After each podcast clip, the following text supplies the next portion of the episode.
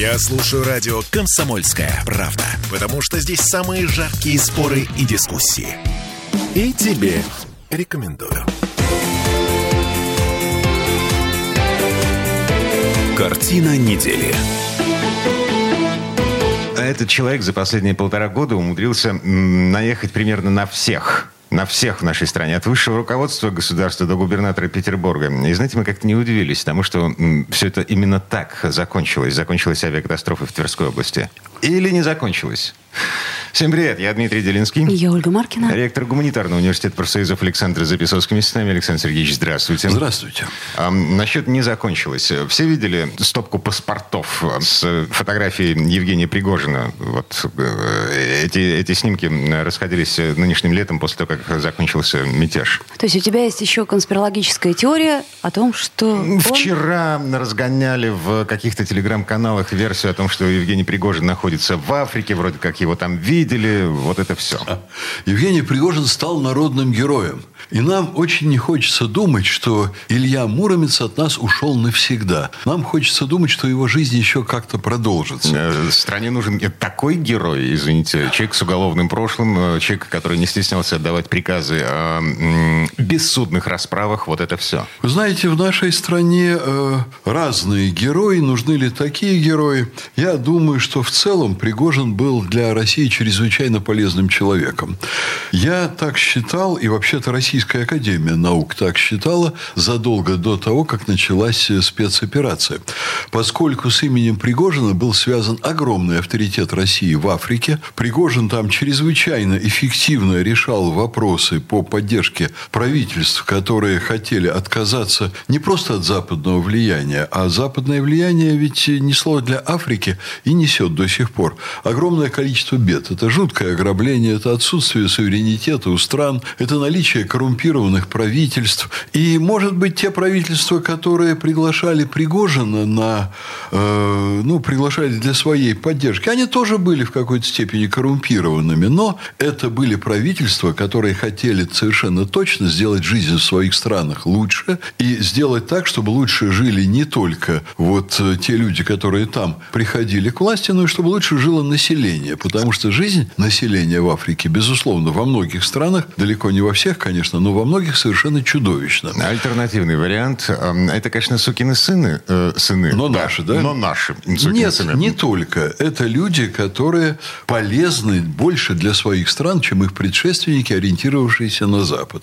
Туда, где, э, куда приходил Пригожин, я не могу сказать, что наступал мир. Но его э, э, частная военная компания, она сдерживала исламистов, она сдерживала террористов, и она поддерживала, по сути, налаживание мирной жизни. Вот я вам скажу, что в нашей стране это не только политическая точка зрения была на Пригожина, ведь как политическая фигура он практически не был заметен до начала спецоперации. Это была научная оценка его деятельности как чрезвычайно полезной и для России, но не менее важно, и для развития Африки, для того, чтобы там события шли в позитивную сторону. Ну, То есть человек, который перекраивал геополитическую карту Африки в нашу пользу. Окей. Помогал. Хорошо, тогда... Может быть, и в свою пользу, если иметь в виду свою пользу Африки. В их пользу он В перекраивал. связи с этим вопрос. А, В ходе сложившихся наших наметившихся хороших отношений с Африкой, каково перспективное будущее, опять-таки, гибель Пригожина? А, Смотрите, в Мали, а, в Нигере в том же, в Судане есть предположение, не настоящий сварщик, не держал свечку, не участвовал в процессах. Есть предположение, что все держалось на штыках ЧВК «Вагнер». Не все, но очень во многом э, позитивное развитие ситуации поддерживалось действительно отрядами Пригожина. Что касается, э, вот, Олечка, вы сказали осторожно, что вроде как налаживаются отношения с Африкой. Вы знаете, это, в общем, давняя тенденция. Это тенденция, которая имеет под собой советский бэкграунд, а Советский Союз, за что мы его ругали очень сильно, для Африки делал очень много хорошего и много вещей делал бесплатно, не только для Африки.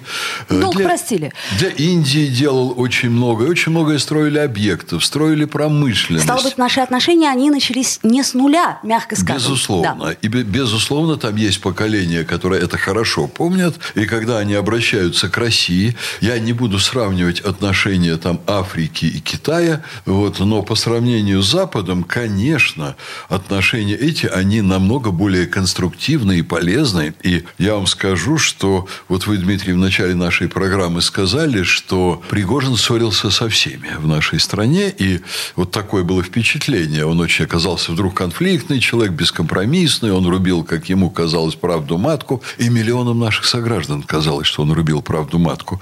Но есть один человек, против которого он никогда не выступал. Это Владимир Путин. А как Путин, же мятеж? А Путин, а это не было против Путина. Путин был недоволен очень. Он высказывал недовольство вот самой формой поведения Пригожина и того, что он стал вести себя необузданно. И, э, ну, в общем, Владимира Владимировича можно было так понять по его выступлениям, что он, как верховный главнокомандующий, не мог допустить вот такого поведения Пригожина. И это было для Путина неприемлемо. Но против Путина Пригожин не выступал никогда. Ну и, собственно, вот давайте послушаем фрагмент, буквально 30 секунд. Владимир Путин. Пригожина я знал очень давно, с начала 90-х годов. Это был человек сложной судьбы, и ошибки у него были серьезные в жизни, и добивался он результатов нужных и для себя, и тогда, когда я его просил об этом для общего дела, как вот в эти последние месяцы. Он был талантливый человек, талантливый бизнесмен, работал не только у нас в стране, и с результатом работал, но и за границей, в Африке в частности. Ну, вот как-то так. Владимир да, так Путин... Вот, извините, да. Дмитрий, я, если можно, закончу свою мысль. Я вот вспомнил про Пригожина и э, вот то, что он никогда не выступал против Путина. Так вот, я еще раз напомню, мы говорили об этом с нашими радиослушателями, что африканские лидеры чрезвычайно ценят Путина и видят в отношениях с ним не только аспекты пользы России для Африки. Они видят огромную роль Путина как пример того, что можно идти своим путем, не поддаваясь Западу, отстаивать национальные интересы. Вот Путин в Африке, это тоже, кстати, научная точка зрения, Путин в Африке стал символом национального лидера, который ведет независимую, суверенную политику, полезную для своей страны. Вот эти моральные факторы, они играют тоже особенное значение.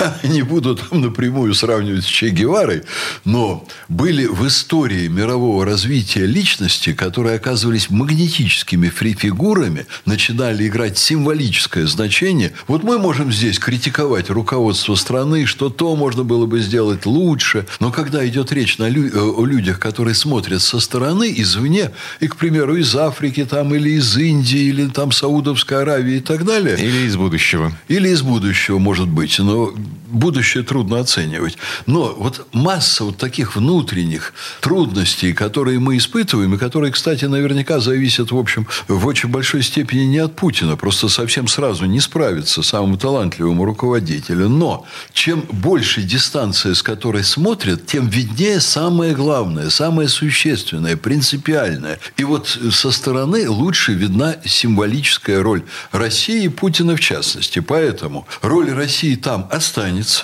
Вот весь вопрос. Да, и я думаю, что политика останется России.